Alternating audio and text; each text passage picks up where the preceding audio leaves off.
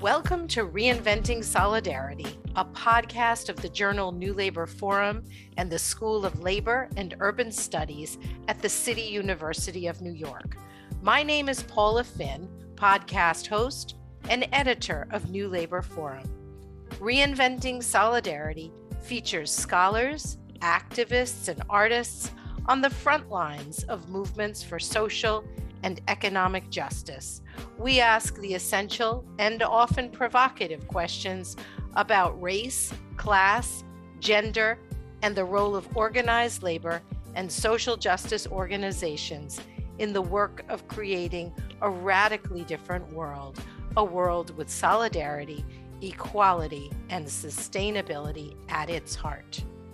Solidarity against the odds is precisely what workers managed to achieve at the JFK 8 Amazon Fulfillment Center on Staten Island and at the Elmwood Avenue Starbucks in Buffalo, New York. Chris Smalls and Michelle Eisen played a lead role in the nation's first ever unionization at those behemoths. And in this episode, School of Labor and Urban Studies distinguished lecturer Heather McGhee gets them to recount their riveting stories.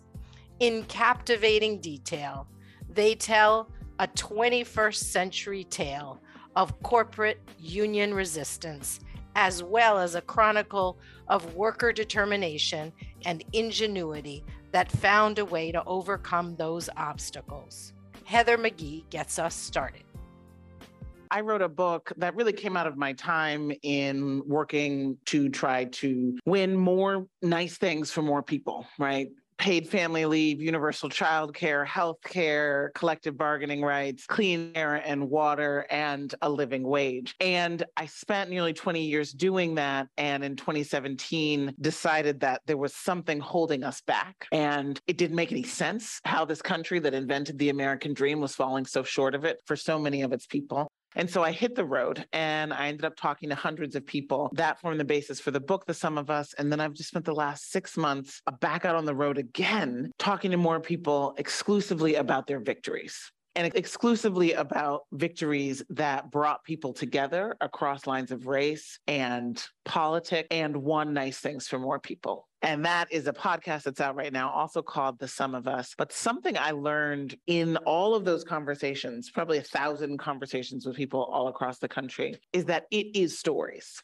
It is stories that helps people see themselves in a new way, that helps people see themselves and blame others for the conditions of their lives and put the blame where it belongs. And it's stories that help us see the potential of organizing and the potential of power building. And so instead of like, you know, going straight into an academic conversation here on this campus, I actually want to spend a good chunk of time just hearing your stories and the stories of these incredible campaigns that rocked the world. And so I want to start with you, Michelle. Can you tell us a little bit about how you grew up and how you ended up working at Starbucks? Sure.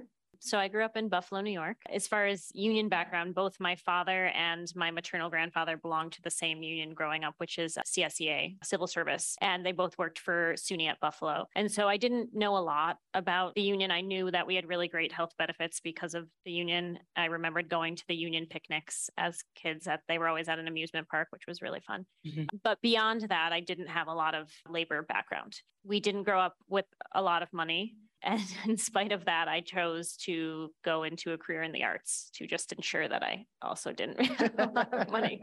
Um, but I, I loved it and it was it was my choice. But I did find myself in my my mid 20s needing to find a, a flexible job that could supplement my income and provide me with health benefits. And that is what brought me to Starbucks. I'd been a customer for a long time and I knew how I was treated as a customer, which was great. I knew they had a reputation at that point of treating their employees very well and that you know i could work part-time and still qualify for benefits. That's that's what brought me to the company. Mm-hmm. and for the beginning of my career there I, I, think that they lived up to those expectations and they lived up to what they call their mission and values. But things started to slip and they started to slip pre-pandemic So I'm not going to blame it all on the pandemic. The pandemic was certainly a catalyst for where we are now, but they started to slip before that. We started to see the cost of the benefits go up and the coverage go down. For me, the kicker was I broke my ankle in 2018. And with health insurance that I had through Starbucks, I ended up paying out of pocket completely for, for everything that went with this medical issue.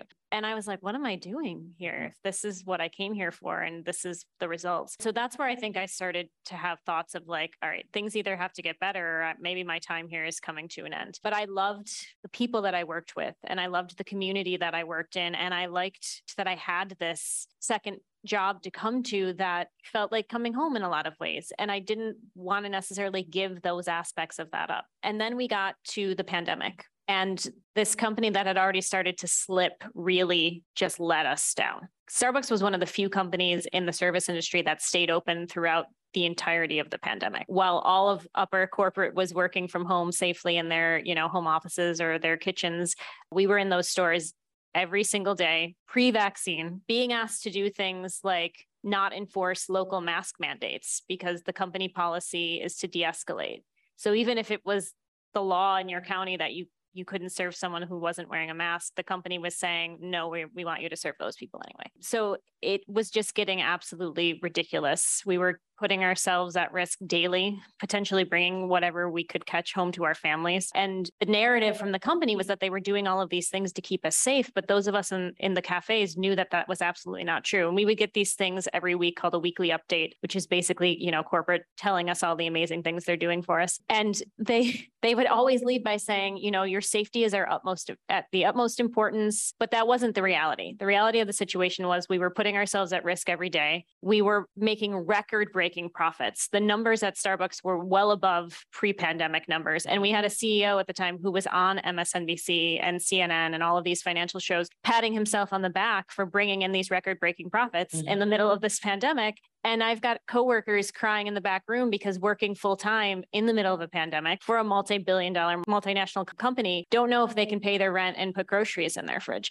And it just wasn't, it wasn't making sense in my head. I didn't understand how this could be. And at that point, I've been with the company 11 years, so it's it's a long time. And so June or so of 2021, I just made the decision that I was going to leave. I didn't know where I was going to go, but the health benefits weren't what they were, so staying there is that for an excuse didn't make any sense to me. But part of the reason that Starbucks refers to its employees as partners, aside from the fact that it's a very manipulative way to make us all feel like we're at the same level, is because we are actually granted some stock in the company. It's a minuscule amount to the overall stock in the company, but it's something and it vests annually and it always vests in November. So in June, I said, I'm going to stick it out till November. Mm-hmm when those stocks vest and then I'm going to walk away. And then in August, a coworker sent me a text message on a Sunday night and said, "Could we meet for a cup of coffee after one of our shifts?" Which was, you know, that's what we do all day. So I was like, uh, sure.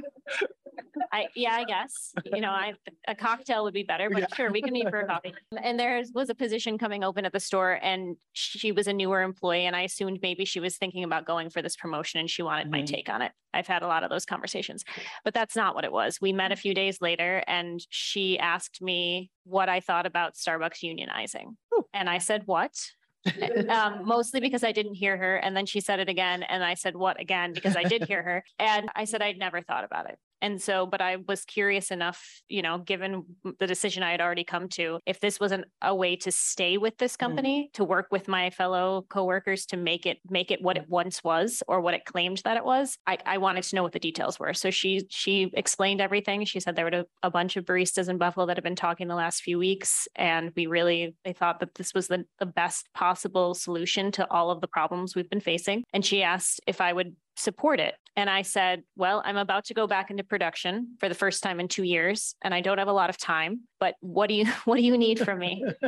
and she said, Well, would you be willing to sign your name to a public letter to Kevin Johnson, just uh, you know, announcing that we want to do this? And I said, That's it all you need is my name? And she said yeah that's that's it. And i was like sure you can have my name. Uh, the turning point for me was a couple weeks later though. Yeah. Because we did have to go public very quickly. I think that we went public four days after i agreed to sign that letter and we filed the petition at my location and two other locations in buffalo a week after that. And then the corporate onslaught just hit buffalo. I mean we're talking well over 100 high level corporate and other store managers from across the country that essentially just relocated to Buffalo to try to stop this. And I had my first anti union meeting on September 10th of 2021, and I'll never forget it. It was at a hotel conference room. It was very off putting. Rossann Williams, the then president of Starbucks North America, some she brings in something like $4 million a year is you know crying crocodile tears in this communal circle in this hotel conference room telling us that you know we're all partners and they let us down.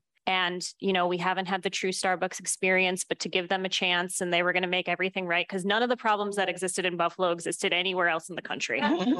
It was just somehow this little pocket that they'd let this pocket down and they were going to take care of it. And they ended the, the meeting by saying so now we're going to talk about this union campaign you know, we want everybody to vote and we personally want you to vote no. And I was so it was so off-putting to to have someone who's making 4 million dollars a year look me in the eyes and tell me that I should be doing something that was completely against my best interests. And I'm looking at the fear of my fellow coworkers who are just very confused about why we're even here and doing all of this. And they said, We're just giving you the facts. So if you want the facts about the union, you need to contact the union organizer. And so I like raised my hand and my heart was pounding. And I said, Okay, well, I'm one of the union organizers, and I would be happy to answer any questions you might have. And let's start with all of this misinformation that you just went down the line, and we can we can go through that. So that was it. That was the moment where I thought I can't be passive. Mm-hmm. Like just saying, yeah, I'll sign a letter is not the same as standing with my coworkers and fighting. And we left that meeting and I got on the phone with one of the other very vocal supporters in my store and I said, we need a plan and we need it right now. Yeah, yeah. and then a few months later, December 9th, we were the first to unionize in the country.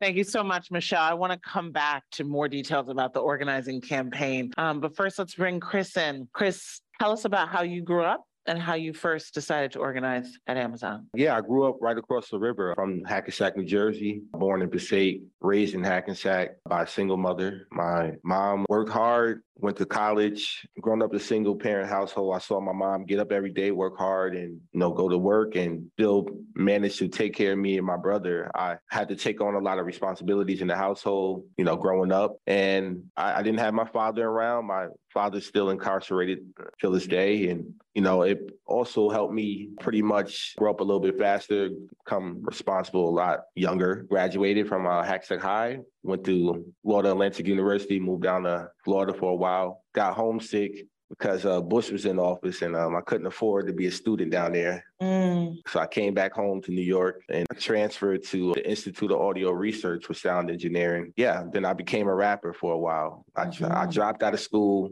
and I thought I was going to make it big as a rapper. I produced my first mixtape and I had a pretty pretty good buzz in New Jersey. Did a lot of shows, and and then I got married young. mm. I don't know what happened.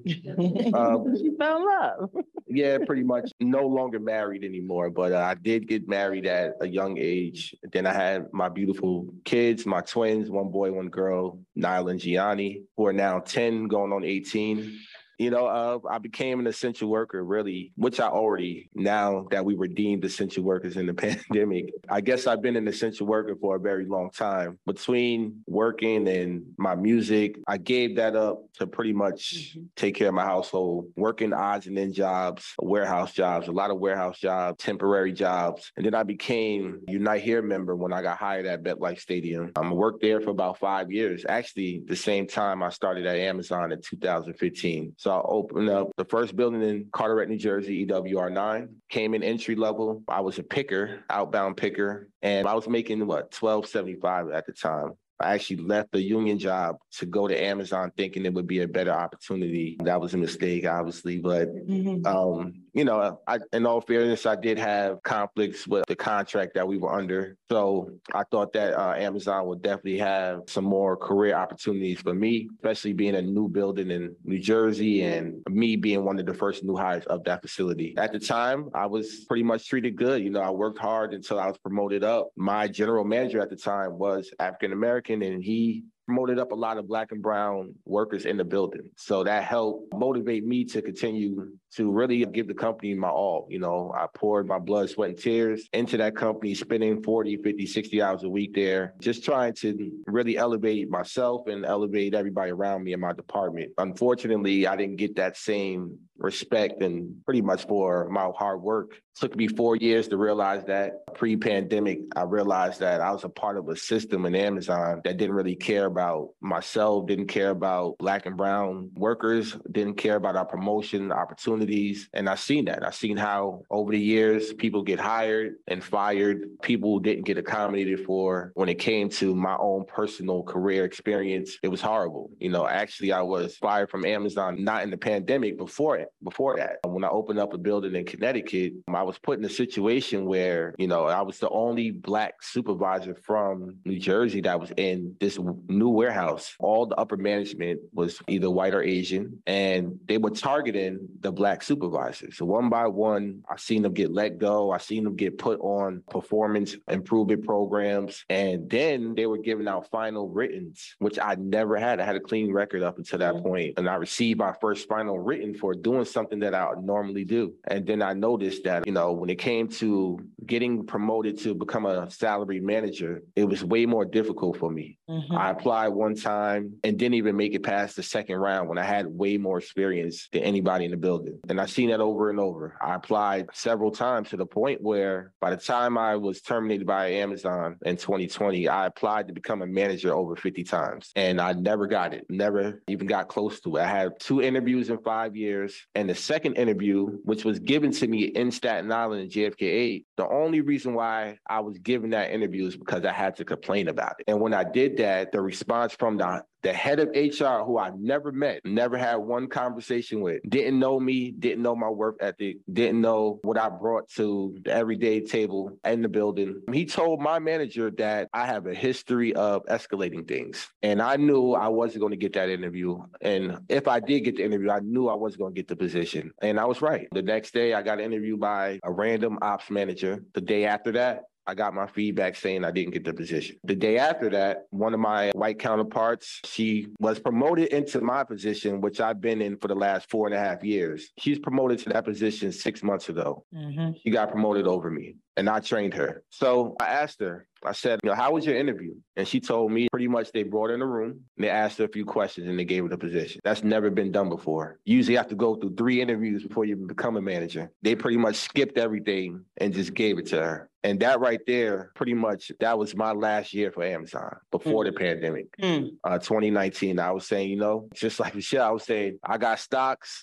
Amazon offers this package called the offer every year. For every year that you work, every peak season, um, up to $5,000 you can get paid for, but you could never work for Amazon or any of its subsidiaries ever again for your whole entire life. Let's let's pause on this for a second because this is a very interesting fact that I found as well. So normally you would think of turnover, high turnover as a cost, right? As a bad thing. You have to train new people. You know, it's chaos for management, it's chaos for colleagues, for systems. Amazon has an extraordinarily high turnover rate. And in fact, they offer this buyout after five years to ask you to quit, not based on, you know, your performance or anything, and say you, after five years, you can get this buyout to quit and you can never again work there. So, in their estimation, they want workers to come in and stay at the bottom and go out. They want that turnover. So you knew that, you experienced that, you know, stuck between a rock and a hard place. You were like, I might, I might, that might be what I do. Exactly as you were saying. It might, I might be a person who leaves. But I just want to, on this point, Chris, why do you think Amazon does that? It is, it is extremely rare and strange. It's not something they teach you in business school, right?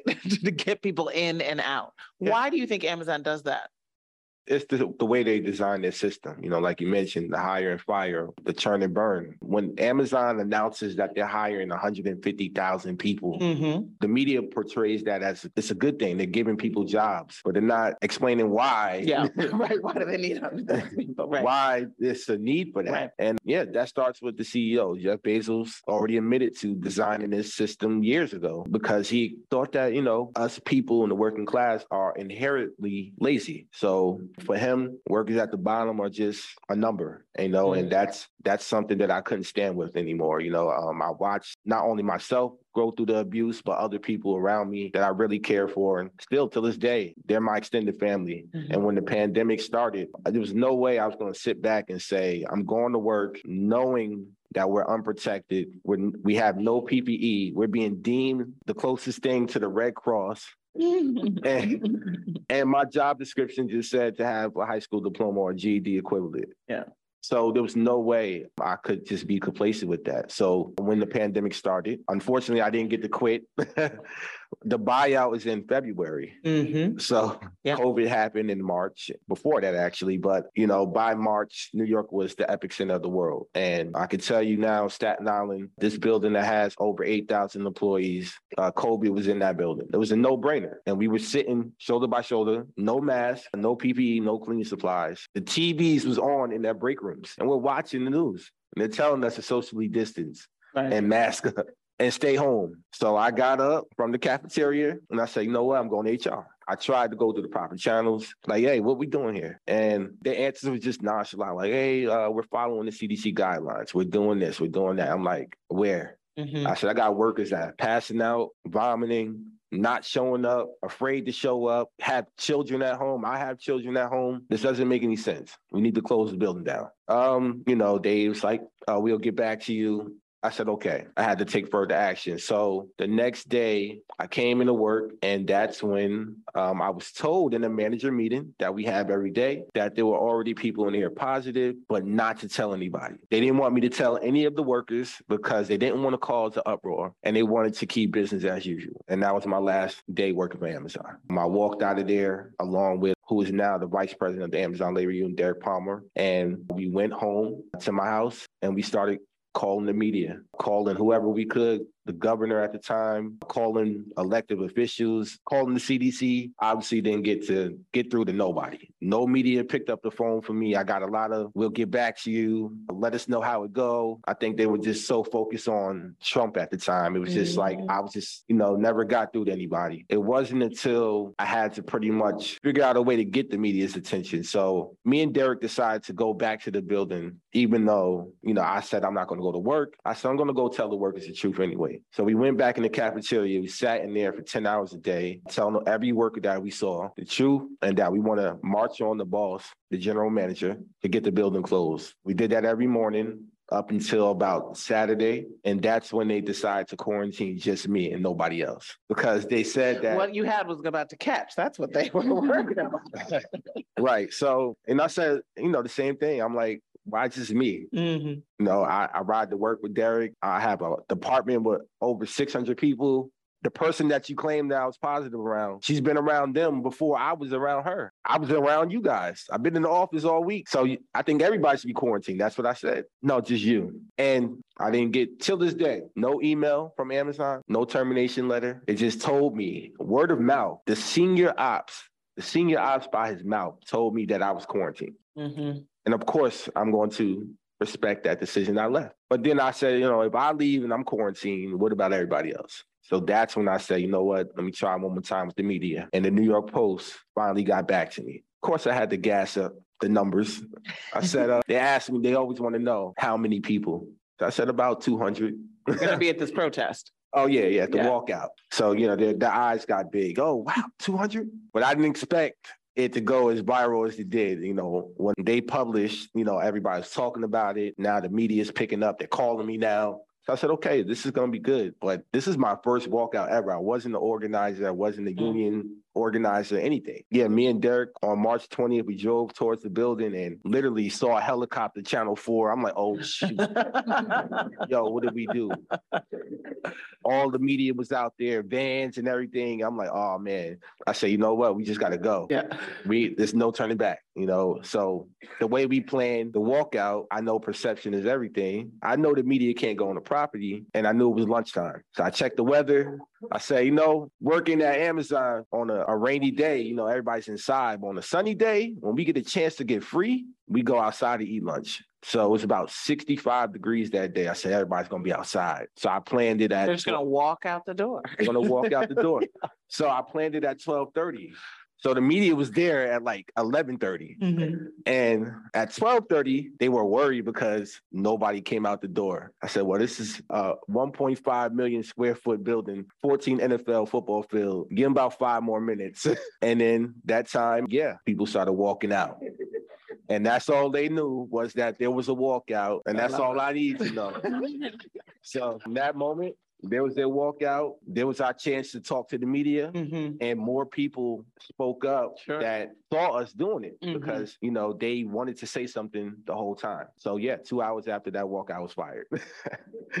Now, of course, the way both of these stories not end, but the the arc that began with both of these stories of these first moments was with a successful world-shattering union vote at the Buffalo Starbucks and the Staten Island JFK Amazon warehouse. And I want to get into a little bit why it is that a union is still necessary for this workforce in general, the restaurant workforce, one to two percent rate of unionization, warehouse a little bit higher, but not much. Why is it still necessary when Amazon and Starbucks both say they pay really high wages? You guys are both talking about stock benefits here. You thought that you would do better at Amazon than you did at your unionized job at the stadium. You went to Starbucks for the benefit. Today, why is a union necessary in each of these industries? The most simplistic answer is it's the only way to hold companies accountable. So Starbucks does claim that they offer a, a, slew of fantastic benefits and other sort of perks to working for the company. I will tell you from someone who's been there for 12 years, they're definitely not as good as they claim they are. But I've also watched them come in the last dozen or so years and pull things away without any explanation or conversation. And the only way to ensure that the benefits stay your benefits is through a, a collective bargaining agreement. Mhm. I mean, that's simply what it is. Even when they've come in during this organizing campaign and essentially granted a lot of what the union's asks were to begin with, seniority pay and different types of benefits, they've granted them. They've granted them to non-union stores. They have not granted them to union stores because, you know, that's their game. But when media loves to ask, you know, Starbucks is so wonderful. I mean, they he just said yesterday he's going to give you all of these things. Mhm. I said, yeah, but who's going to stop him from coming back tomorrow and taking those all away? I've watched it happen. Right.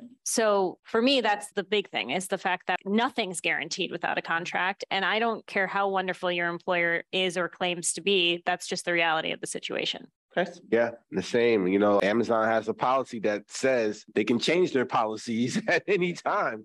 So, you know, we tell workers all the time, say, you try to go in there and ask for a raise because inflation or because rent went up and see how that conversation mm-hmm. goes. Mm-hmm. But if you go in there with everybody, you have a voice, you have power. And we realize, you know, the only way, yes, we're going to hold the company accountable is by unionizing, but also it's also about having a better quality of life for us. You know, we don't get taught these things in school. We don't get taught the real labor history in this country. If you'd have told me I could be as cool as a union organizer as a rapper, I would have been did this. So I want to just hear a little bit from both of you about what you're building at Amazon Labor Union and at Starbucks Worker United that is different, what some of the challenges are. One of the things I want to keep asking you throughout this conversation is what do you need from us? There are a lot of people online and in this room who want to help. So just talk about this moment, what you're trying to build, how it's different, and what are the challenges and what do you need? Well, we're we're trying to save this damn country. I can tell you that. That's right. You know, that's what we're trying to do. Mhm. to be honest with you. I mean, the Amazon Labor Union is uh, representation of everybody, you know, the working class. We came together as an independent worker-led union with no political ties, just focusing on work-related issues. And that resonated with the workers at JFK. You know, Mhm. there, there's no other way we could have went around it. Of course, people ask why we didn't affiliate and, you know, why we, we went independent to make it harder on ourselves. Well, two things. Amazon's been around for 28 years. Obviously, other established unions couldn't get it through, couldn't get the job done. And there's been attempts on Amazon for years that never, people never even heard of Mhm. we had to adapt to the 21st century style of organizing. A lot of established unions traditionally organize in secrecy. They do things different. They have a bunch of salts. We couldn't. What are some? Salts are, you know, people that work for the union that are there to organize the workers in secrecy. You know, most most of the things that Amazon used against unions, we knew as an independent it would be Mm. hard for them to do. Mm. They can't use the president's salary because Mhm. I I'm unemployed. Mhm. They can't say that we have a history of uh, wins or losses, our financial Mhm, woes. mhm, They can't say that we're a third party mhm. because we're the coworkers that Mhm. we're in the room and the captive audiences. The same type of tactics they use in Alabama. We knew we expected that.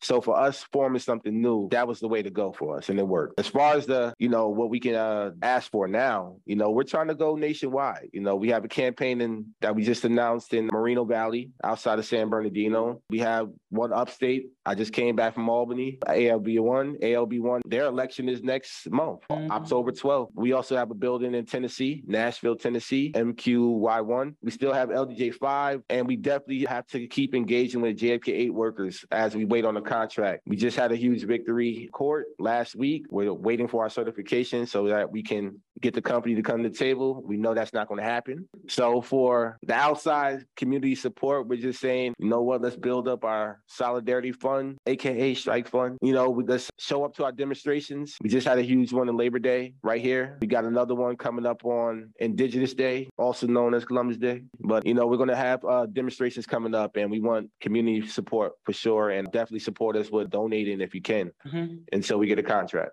All right, Michelle. So ours is a little bit different, but not too much from Chris. We did organize with a parent union, Workers United, which is an independent affiliate of SEIU. I think it's interesting to note that for the most part, any big union or parent union willing to take on a company like Starbucks is Mhm. very unlikely. So the fact that Mhm. this joint board or this local in Rochester, New York was like, sure, we'll help you do that was pretty crazy to begin with. Mhm. But the partnership we've been able to form with Workers United as the campaign of Starbucks Workers United is worker led. It is them letting us take the lead and bringing us into positions where we're able to to make the strategic decisions for the campaign. There's people like Daisy who are experienced organizers who can sort of guide us through that process, but the organizing is being done by the workers because it has to be Mhm. because there's nobody who knows what happens in those stores better than the workers who are in those stores. So the way that this sort of evolved is it, it started in Buffalo because it had to start somewhere. Mhm. And we ended up with two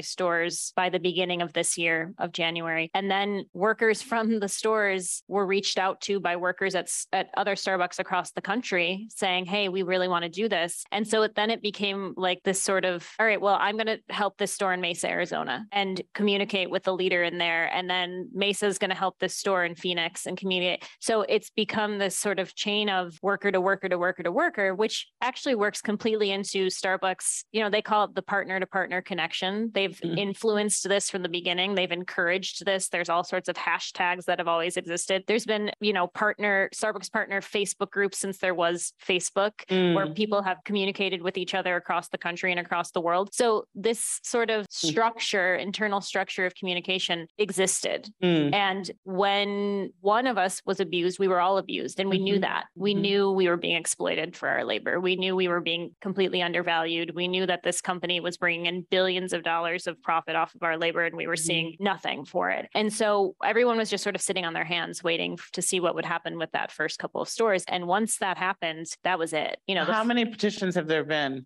at Starbucks stores across the country now? so the numbers are very hard to keep up with Mhm. because we're doing a store by store and Mhm. There's just under 9,000 corporate owned Starbucks in the country. But um, I think as of Wednesday, we had won 242. That could be different today because there Mhm. seem to be elections all the time. And we're over 350 filed petitions. So there's other, you know, votes upcoming Okay. and it just Let's- keeps going. Let's talk about technology, right? Because both of these companies, as part of their record breaking profitability, have really relied on technology in some of the ways that customers see, like the mobile app, which counted for before the pandemic. And I think really beginning in that period of the slide that you talked about before the pandemic, for the vast majority of orders made at Starbucks, right? So we see that as customers. But with Amazon, obviously tech enabled, but so much technology monitoring, evaluating, controlling the worker experience. Two questions there. One, how do you think this has impacted the lives of workers? And what do you want to see differently? About technology inside an Amazon warehouse and technology inside of the Starbucks cafe. Yeah, well, Amazon definitely they are innovative for sure. They progress so rapidly over the years. I know when I was there, productivity was about 250 an hour. Now it's over 400. And what, just for people who've never worked in an Amazon warehouse, what does that mean? What is a picker? What is 250, 250 what? Paint the Right. thing for us. So yeah, my department was responsible for picking customers' items that they ordered. I had to stand in front of a robot shelf or bookshelf that looked like a bookshelf that you would see in the store. And it's on top of a robot that drives it around on the Kiva floor. It will bring you bring the work to your station. And these are customer items. You pick them pretty much all day. And you have to do that at a rate of 250 an hour. That was back when I was hired in 2015. Now it's over 400. So 400 items an hour. You're touching over 4,000 packages and you work 10 hour shifts. Some people work 12 hour shifts. And you were good at it. Yeah. From what I've read. Yeah, yeah, I was uh, pretty much number one for a while, and yeah, I definitely tell told my new hires if you got a gym membership, cancel it because you you're about to do ten to twelve hours of calisthenics. You're bending, you're reaching, you're pulling, and Amazon knows that. That's why once again they designed a system to hire and fire. They know people ain't gonna last long, and you know technology it calculates the rate of productivity. Yeah. They go by percentages. If a large percentage can do a higher rate, they increase the productivity. Mhm. But we also have to use that with organizing as well. You know, on our side, a lot of things that helped us out was using technology, using social media to our advantage. We had to really do things that were outside the norm of organizing and also things that the company can't do. And I can tell you right now, TikTok played a very large uh, part of our campaign because they hated it. Mm. Uh, we went viral on there. The next day, they sent like four letters to the board over TikTok. If you paid attention in our court hearing, they used TikTok videos pretty much the whole time as evidence. So it's like, you know, that's how the importance of reaching mass and, and getting messaging out there, we have to counter that as well on our side. You know, so technology, yeah, I'm all for it, but as long as it's in the, the hands of the right people. I completely agree with that. so, in terms of technology in Starbucks, it's drastically changed the working environment. So, we used to we measure things by half hour increments, half hour transactions. And so, I think when I started with the company, if you hit a 50 transaction half hour, that was pretty substantial. And that's a transaction, that's not an item. That's not to say Uh-huh. that every one of those transactions could have 12 different components, but it's just the individual transaction. Now we've got, you know, I'm in a cafe, so I don't even have a drive through to account for. So I've got one less channel than these drive through stores, which are taking over most of the company. You know, we're doing an average of maybe 104, 105 half hour. There's no cap. So Mm. people are mobile ordering. They don't know that their drinks could be backed up for a half hour, but the company doesn't necessarily care about that because as soon as you hit that order button, they've got your money. Mhm. So you go into a lot of these really busy stores, you'll see just this wasteland of abandoned food and drinks that people came in to get on their way to work or on their way to school and couldn't wait the time that it Mhm. took for us to make them. Mm. So what ends up happening is they abandon it. And the company policy is this person who's probably very upset because they spent this money and didn't get these items that they wanted because the barista could not physically keep up with what was coming in. Mhm. they can then call and ream one of us out for not getting their item and then we tell them it's we're really sorry. You know we appreciate your business. Please come in and we'll make that again for you for free whenever you're able to. So we're doubling just in Mhm. that regard. It's doubling our workload because we have to remake the item that we already did make. There's no technology cap that says hey these drinks are backed up 30 minutes. Maybe we just automatically shut the system down. In order to get the system shut down you have to go through this chain. You have to like go through the store manager who has to go through the district manager. There's usually a lag. By that point you've got a lobby full of incredibly angry people who are not angry at howard schultz. They're angry at the barista who's you know been running around for three hours already got Mhm. there at 4 a.m to open the store. And so it is it's changed everything. It's changed the entire working environment. Starbucks used to tout. In fact this training has recently stopped and it just occurred to me in the last couple of weeks that they're not even promoting this anymore but they used to call the shops the third place. Yep. and it was like you had your house you had your work environment and then you had starbucks which was your third place. And you should feel not only should you feel the ability to come in and have that but the, Mm. the employees should feel the ability to have Mm. that as well. And we used to have regular like third place training how to ensure that the customer had that experience. And those are just not even happening anymore. So that right there tells you the business model has shifted completely. You know we're not we're not trying to create an experience. Interestingly enough we're we're graded each store is graded on what's called the customer connection score And that is based on the ability to have a connection with a customer that they can then rate you on. And you are could be potentially disciplined if, if it considerably falls, but there's no, that doesn't exist in right. the environment anymore. So the fact that it's still being used as a gauge as to how productive or how mm-hmm. successful these stores are, it's just everything contradicts the other and it's only getting consistently worse. I mean, the the common thread here is the humanity is being stripped out of these experiences. Obviously, Starbucks had an ambition of being quite a you know humanistic place. Amazon never had that ambition. Uh, every time you say picker, I just bristle. Right? I mean, I'm sorry. You know, the vast majority of the warehouse workers are brown and black. We all know what happened to you know to our ancestors when the productivity of the cotton picking became mechanized with the cotton gin and I'm just I'm I'm I'm I'm having a moment. I'm having a moment. But you know the the underlying issue here is that when when you combine the extraordinary wealth that be, can be created, right? The pandemic particularly was an absolute windfall for both of these companies, right? And you hear it in the changes in the worker experience. Of all of the profit and revenue that was created, a Brookings study showed that 98% of the wealth went to shareholders, right, who are already in the top 5% of the, of the income distribution. Just 2% went to workers, right? So they touted these wage increases and all of that happened during the pandemic, that happened during this moment of tight labor markets, but the value is really going to shareholders. I want to thank you for your leadership, for your time, for your generosity, for this audience, for your patience, and of course, as always, to the School of Labor and Urban Studies at CUNY and all the staff who put this event together. Thank you. Keep fighting. Take care of each other. Take care of yourselves. All right. Thank you. Thank you. Issues like those raised in today's podcast are taken up not only in classroom discussions at the School of Labor and Urban Studies, but also in our journal, New Labor Forum. In fact, the current issue features articles that assess high octane organizing at Starbucks and early efforts by the Teamsters to confront Amazon.